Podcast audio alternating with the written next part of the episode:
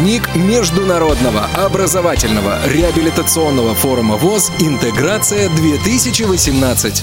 На Международном образовательном реабилитационном форуме ВОЗ «Интеграция-2018» сотрудники отдела по работе с молодыми инвалидами по зрению КСРК ВОЗ представили свои наработки. Это будущий курс по обучению специалистов по работе с молодежью. В его рамках прошел тренинг по коммуникативным навыкам.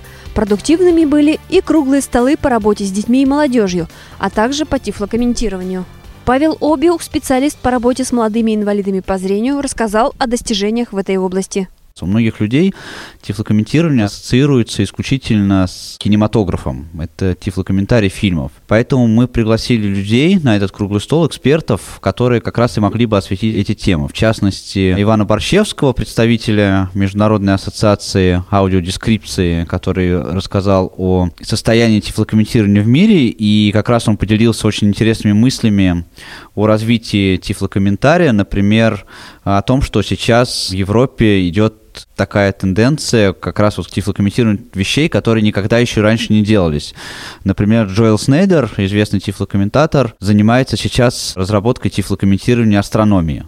Также в круглом столе принимал участие Дмитрий Дерунец, это тифлокомментатор футбола и известный спортивный футбольный комментатор, который и участвовал в тифлокомментировании чемпионата мира, и организовывал, во многом помогал. ФИФА организовывал тифлокомментарий чемпионата мира, и на Радио ВОЗ нам помогал организовывать э, тифлокомментарий чемпионата мира. И Вера Февральских, представитель фонда «Наука, искусство, спорт», это фонд Алишера Усманова, которая рассказывала о тифлокомментировании не только в театре, но и все, что связано с постановками. По традиции, много мероприятий по культурной программе. Это практические занятия, например, мастер-класс по индийским национальным танцам. Об этом сообщил заслуженный работник культуры России, художественный руководитель КСРК ВОЗ Анатолий Хайлединов. Вся культурная программа, она называется «Взгляд на восток», поэтому мы тут построили это дело с пониманием того, что приезжают гости из Индии, гости из Китая, будут люди, которые имеют к этому прямое отношение. Самое главное, что вот этот квест, который мы затеяли, это впервые у нас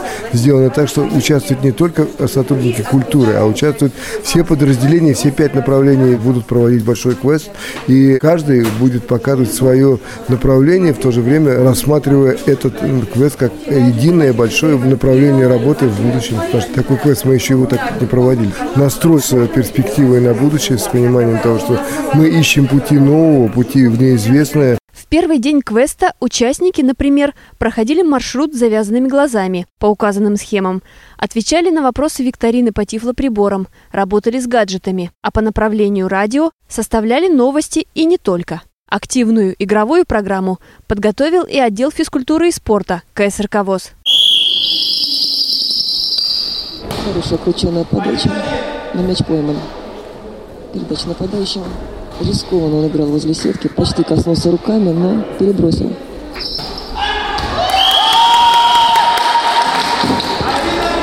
А вот теперь так, Центральный федеральный округ забивает, получает очко. И победителями нашего турнира стала команда Центрального федерального округа.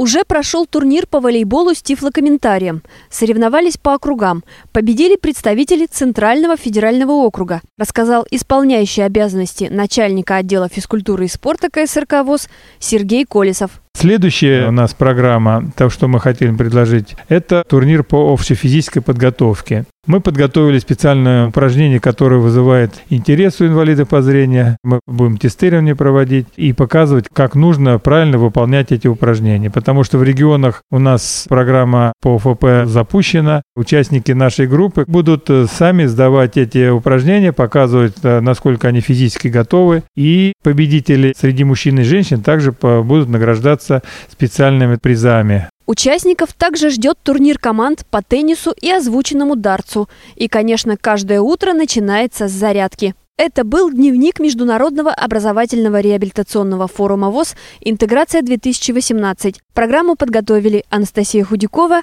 и Иван Черенев. Продолжение в следующих выпусках программы. Дневник Международного образовательного реабилитационного форума ВОЗ «Интеграция-2018».